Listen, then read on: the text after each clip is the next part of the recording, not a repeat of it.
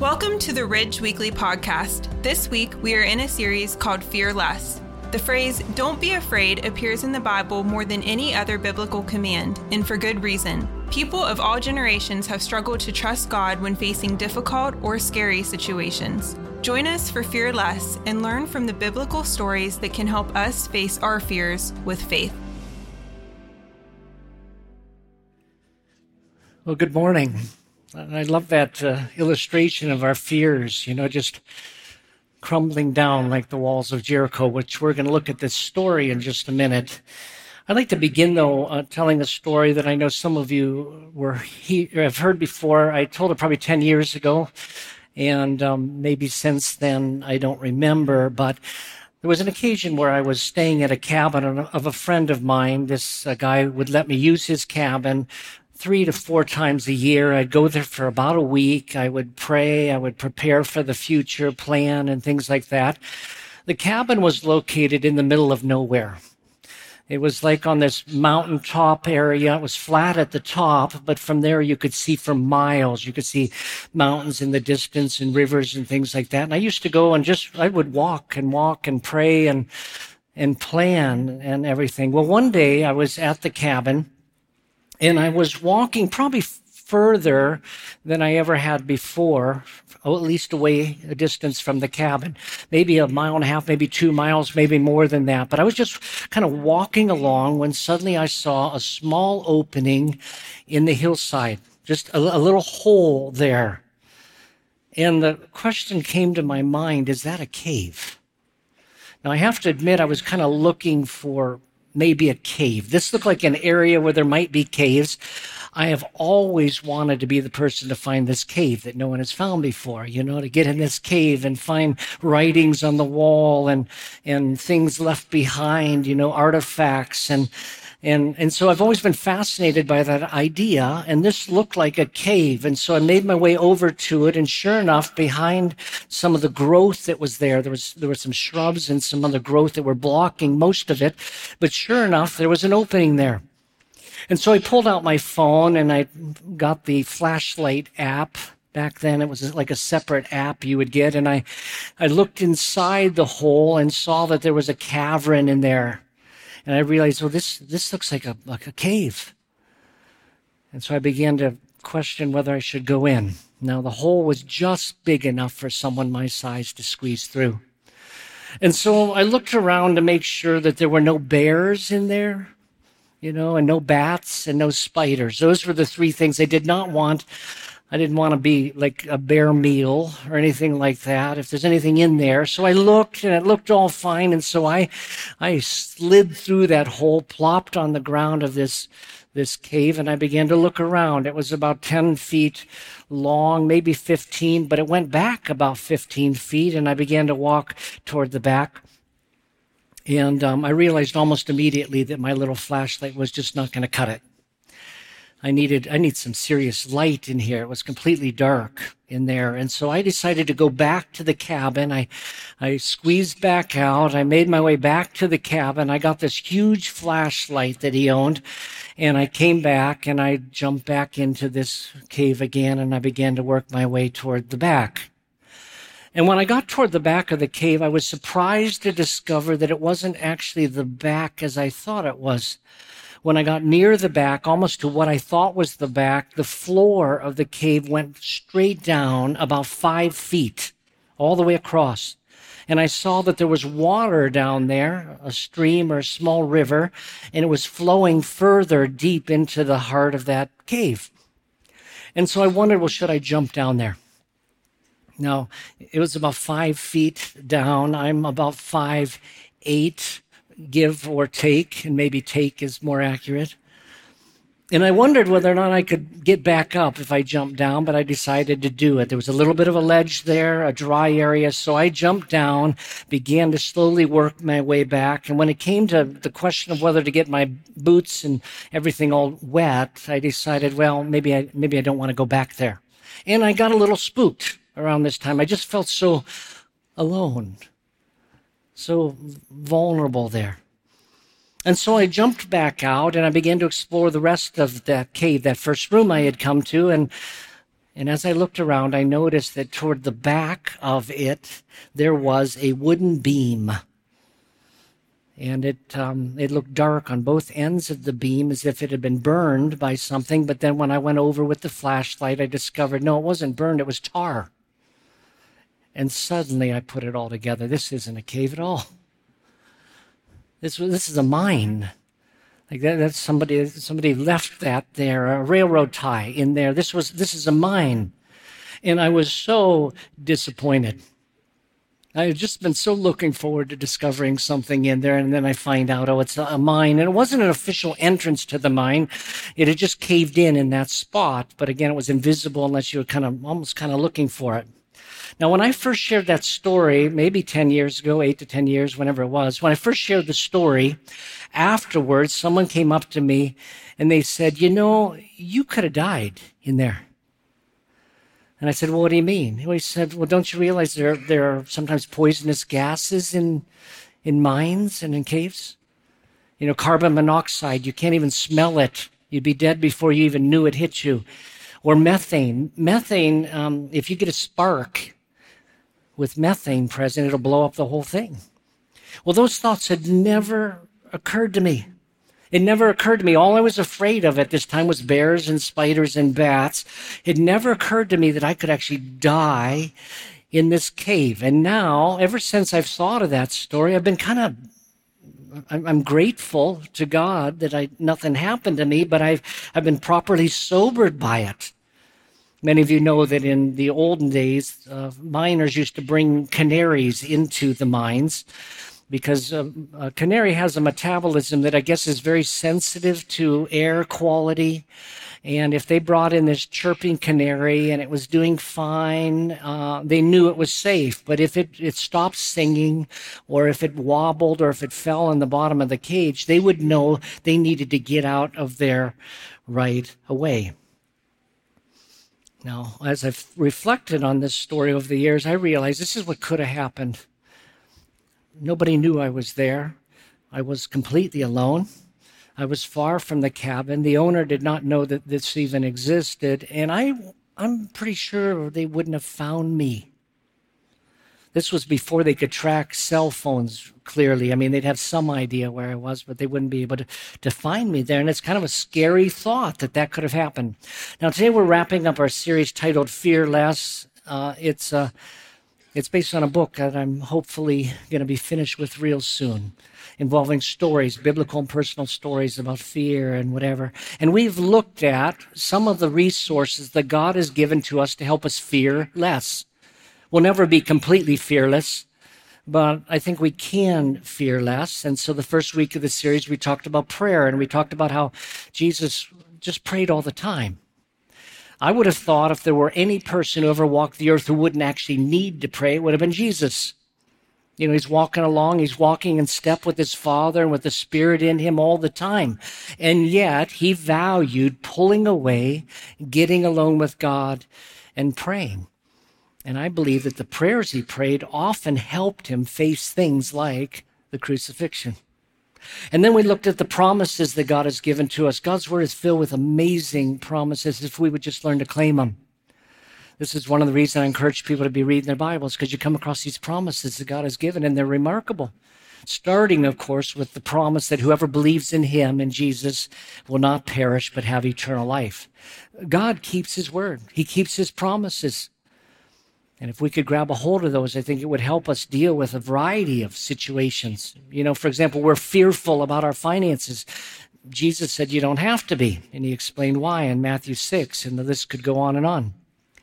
And then we talked about God's presence, that if God is with us, we don't need to be afraid. And He is with us, and I'll demonstrate that again before we're done here today. But the disciples were afraid that they were going to drown despite the fact Jesus was in the boat. It's kind of a ridiculous thought. What on earth is going to happen to that boat if Jesus is in there with the disciples? Nothing. And yet they were afraid. And we are as well sometimes. And then last week, as Adam alluded to, I talked about the, the role of the past in helping us to have courage in the future. God has been faithful to us in the past, but we need to remember. And so in many places in the Bible, God said to the people, remember, remember. He said, don't forget. And when we're facing various things, I think we need to stop and just reiterate the ways in which God has taken care of us in the past as a, a predictor of what He's going to do for us in the future. But today I want to talk about, as we wrap up this series, just the role of other people in our lives to help us with fear. My takeaway is we don't have to face our fears alone. Now, for some reason, we choose to unnecessarily carry our fears. And I believe the reason why, or at least for, for me, I think one of the biggest reasons why I don't want to tell you my fears is that I'm embarrassed that I'm afraid in the first place. I'm embarrassed to admit, well, this thing scares me. I don't, you know, I don't want you to say to me, well, why are you afraid about that? You know, there are things we're afraid of. And, and so we don't want to invite other people into our lives, but we need other people. As we'll see in the story today, we need other people to remind us not to be afraid. And in, in my opening story here, I needed other people for two reasons. One is that I was legitimately in danger and wasn't aware of it. If someone had been with me when something happened to me, then I could have been saved. But I was on my own. I mean, I'm tucked back in this, this cave back there. But second, I could have had someone with me to sort through my fears because the truth of the matter is, I was thinking, are there black widows in here?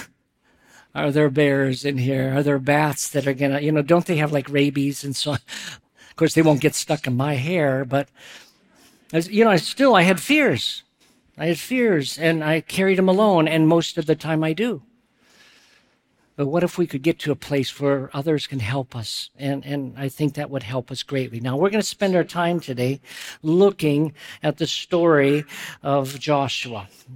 And Joshua is known for a couple things. Number one is he was the guy that led Israel into the promised land. He was like the commander in chief of the army, and he was the one that led Israel to fight various battles as the people began to take over the promised land, the land that God had promised to give them. And so he's known for that, but something else he's known for is the first battle he fought.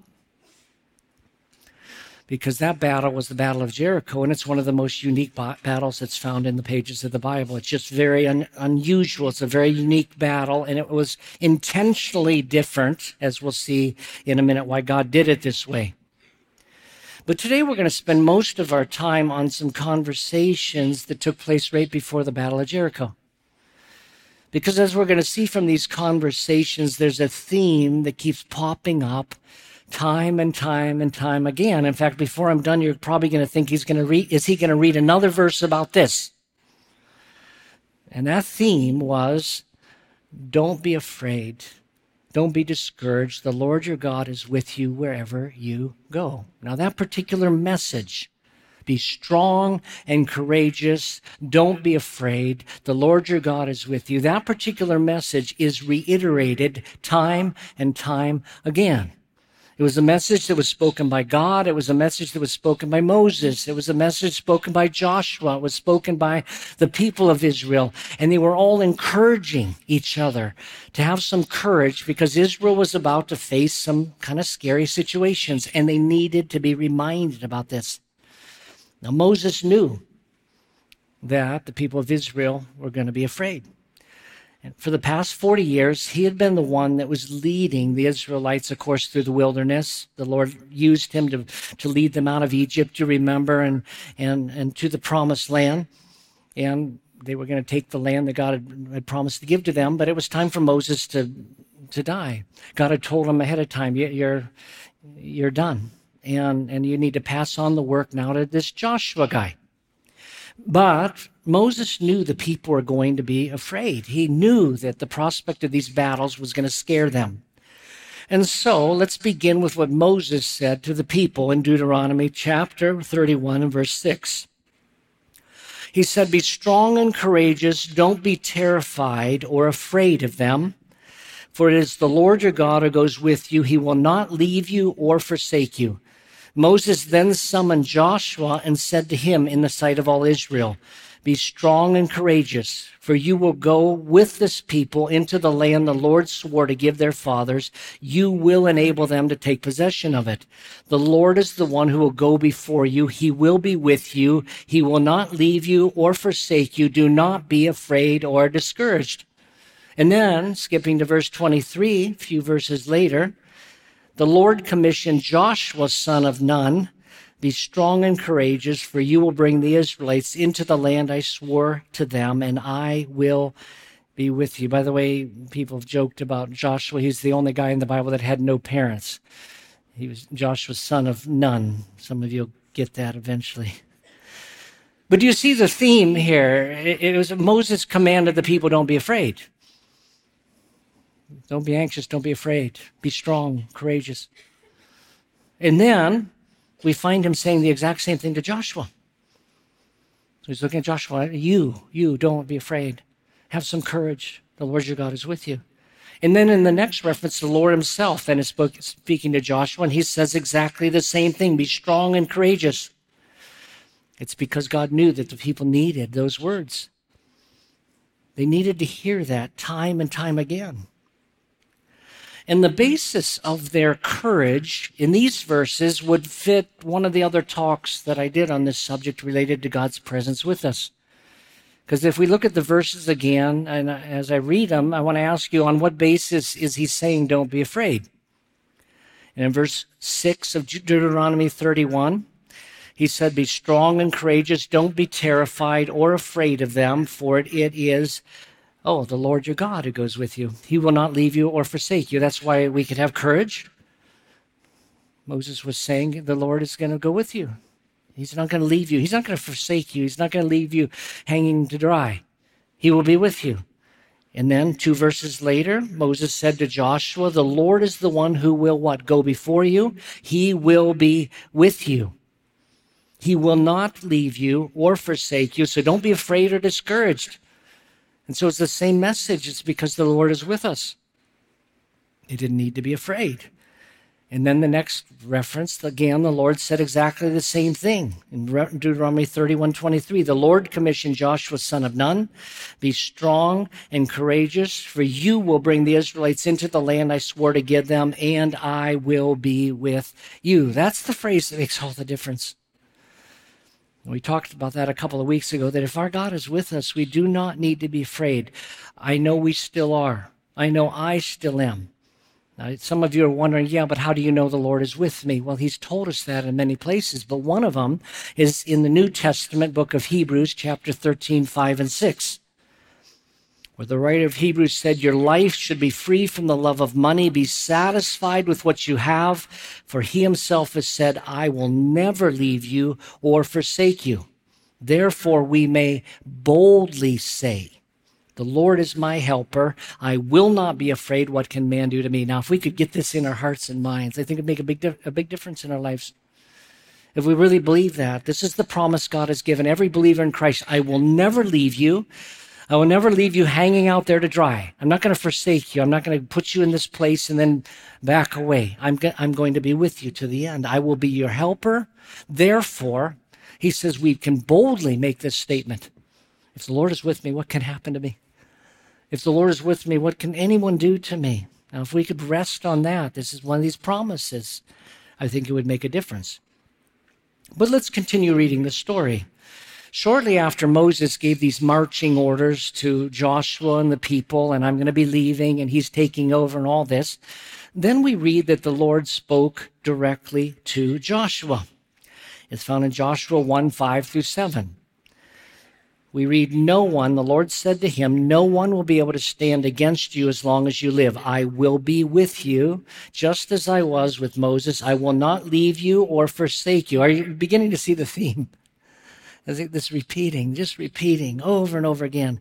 Be strong and courageous, for you will distribute the land I swore to their fathers to give them as an inheritance. Above all, be strong and very courageous to carefully observe the whole instruction my servant Moses commanded you. Then skipping to verse 9, the Lord continued, Haven't I commanded you, be strong and courageous? Do not be afraid or discouraged, for the Lord your God is with you wherever you go. Why all this repetition? I mean, I think most people reading the Bible would just kind of read over that and then, you know, not put it together. Wait a minute, this is how many times? Why so much of this reiteration of be strong or very strong and courageous and don't be afraid and this and that? And it's because Israel was at such a vulnerable point in their history at this very moment. You see, 40 years later, they stood at the exact same place they were standing on this day. They were getting ready to enter the promised land 40 years earlier. And you remember that they became afraid. And the Lord said, You go in and you take possession of the land. And he said the same things I will be with you. I will go with you. I will fight your battles. But the people did not believe. And so they rejected what the Lord said, and they rejected the Lord, and they disobeyed him, and they ended up wandering for 40 years in this wilderness region between Egypt and the promised land. So for 40 years, that's what their life was like. Well, now we're in exactly the same position. They're getting ready to enter the promised land. Between where they were, the town of Kadesh Barnea, and where they were going, which was the city of Jericho, the river Jordan separated. But once they crossed the Jordan River, they were going to be in this promised land. But there was a very real potential that they would be afraid and discouraged, that they would not believe that the Lord was going to be with them. And so all this repetition, time and time again. Now, after the Lord said that to Joshua, then listen to what the people said to Joshua. They answered Joshua, Joshua 1 16 through 18. The people answered Joshua, Everything you've commanded us, we will do. Everywhere you send us, we will go. We will obey you just as we obeyed Moses in everything. And may the Lord your God be with you as he was with Moses. Anyone who rebels against your order and does not obey your words in all that you command him will be put to death. Above all, be strong and courageous courageous. They took it upon themselves, the people took it upon themselves to encourage Joshua because this, this is what the people wanted as well. This is what people want from a leader, someone who's strong and courageous. They recognized so much was riding on this. What if Joshua became discouraged? What if he became afraid? What would happen to the nation of Israel? And so they stepped in at this point and encouraged him because he needed encouragement as well. And so as I look at this, I see all these different ones, all these different parties, all encouraging and making sure that we're not afraid. Because, as our takeaway today is, we don't have to face our fears alone. Notice what they said at the last part of Joshua 118. They said, above all, be strong and courageous. That's what they were asking above everything else. Now, after the people encouraged Joshua then to have courage. God did something really remarkable, something really wonderful for Joshua and the people. He parted the waters of the Jordan River. Now, that event was very, very significant because that had happened 40 years earlier as well. You may remember. The people of Israel had come out of Egypt. They came to the Red Sea, or what's called the Sea of Reeds. The Egyptian army was in pursuit of them and they had nowhere to go. And then God parted the waters of the Red Sea. And you remember the people walked through on dry ground. Now we come to this part of the story, and God did exactly the same thing for Joshua. I mean, the message couldn't be any clearer that the God who was with Moses is now with Joshua. And the people made their way across on dry ground. And the first city that they were going to come to, as I mentioned a moment ago, was Jericho. Now, God gave some very unique instructions to how to fight this particular battle. Again, there's no other one in the Bible that's like this one. In Joshua 6, beginning in verse 1, we read Now Jericho was strongly fortified because of the Israelites, no one leaving or entering. So it was just locked up tight. The Lord said to Joshua, Look, I've handed Jericho, its king, and its fighting men over to you. March around the city with all the men of war, circling the city one time. Do this for six days have seven priests carry seven ram's horn trumpets in front of the ark. On the seventh day, march around the city seven times while the priests blow the trumpets.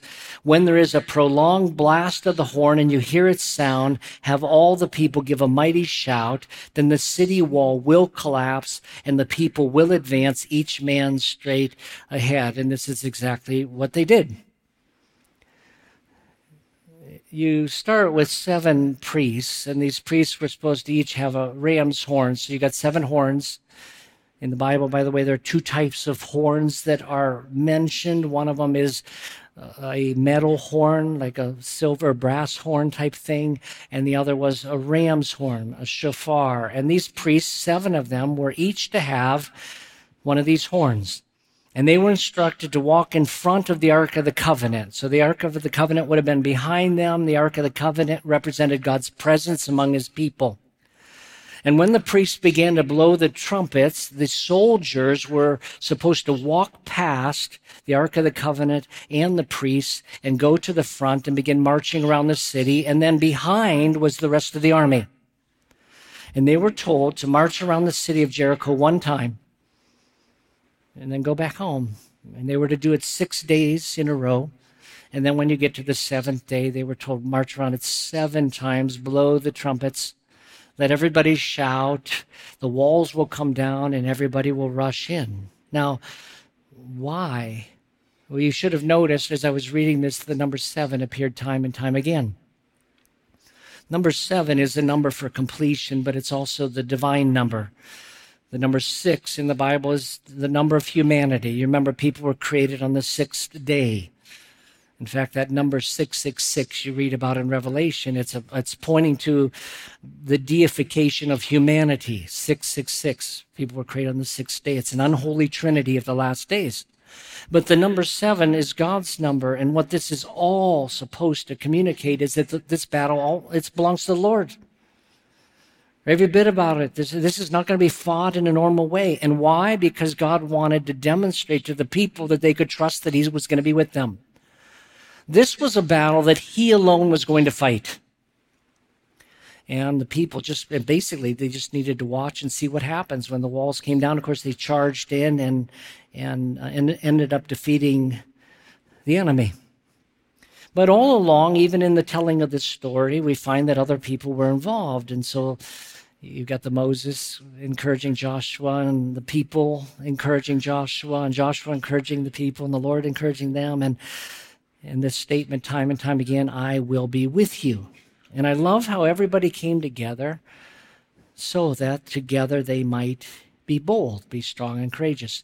Now, if this is where it ended, um, there wouldn't be as much of a talk here today, but it's what happened next that demonstrates this idea that we need to be reminded often about this thing about not being afraid. The things will continue to come in our lives, and we need other people as we move along.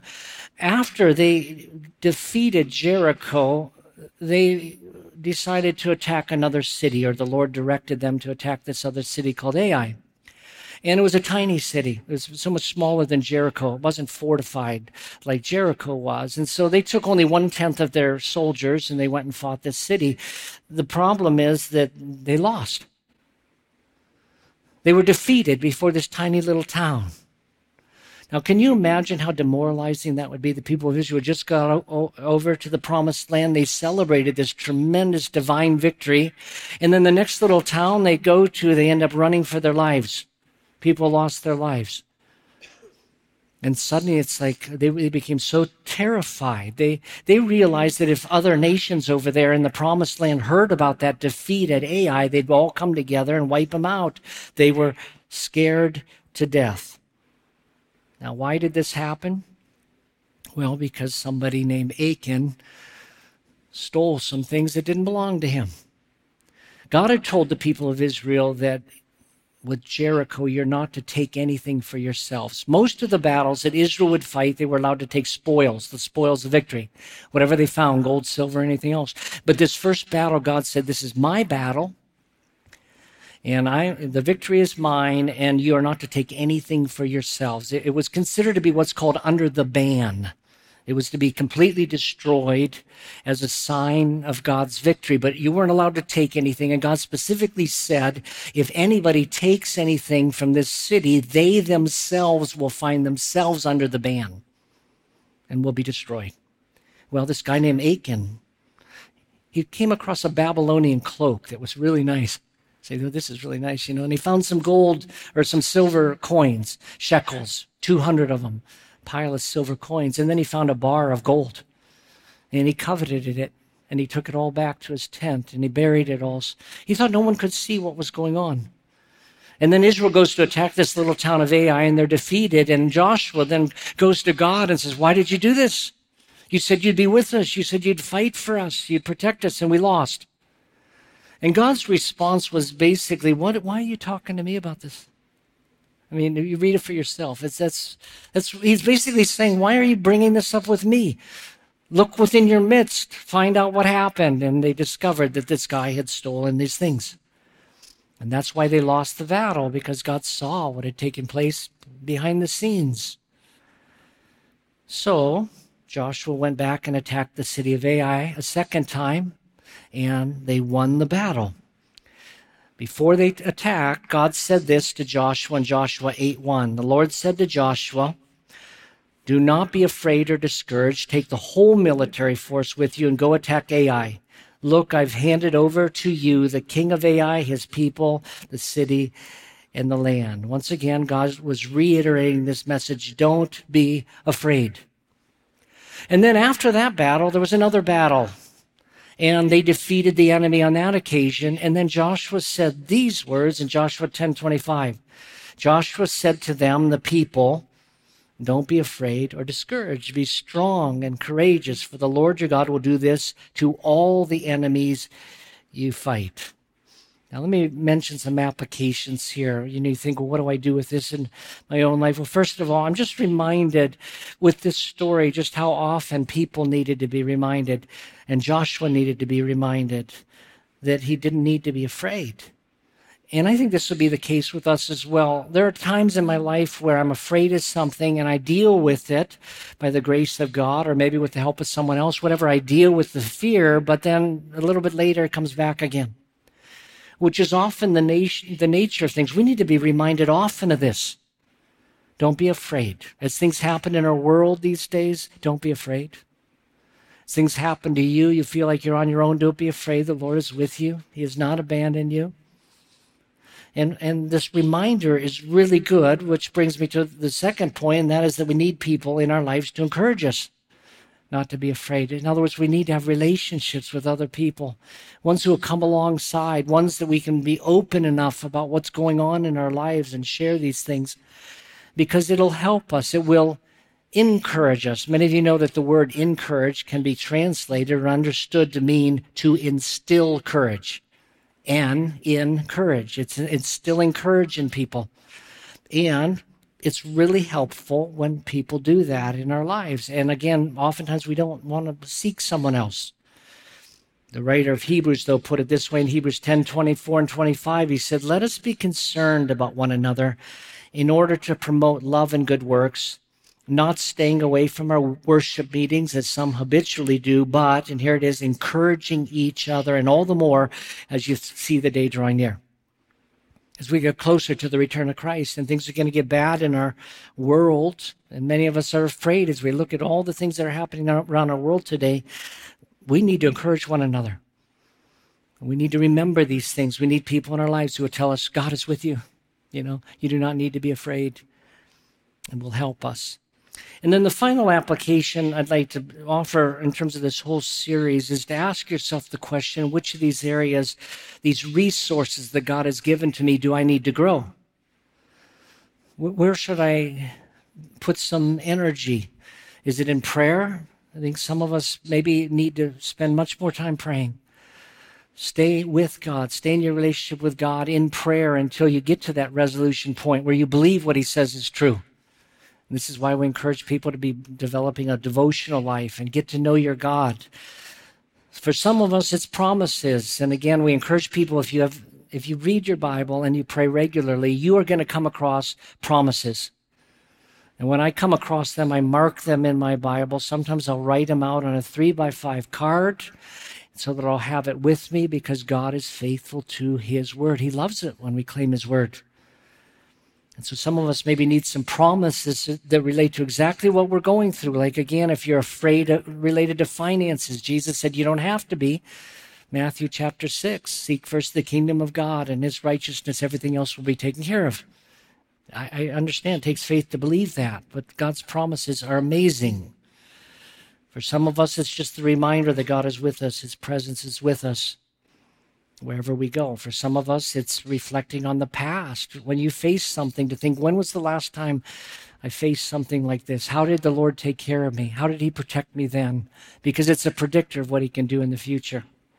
And then finally, other people. We just need other people in our lives. This is why we encourage community. Get involved with other Christians because I think the more we go on in this life, we're going to need other people all the more as we get closer to the day when Christ comes back. Let's pray. Father, I want to thank you for the example that we have of Joshua and just the reminder we don't have to be afraid. Thank you that you're with us. Thank you, as the Apostle Paul said, you are for us, that we are indeed children of God through faith in your Son Jesus.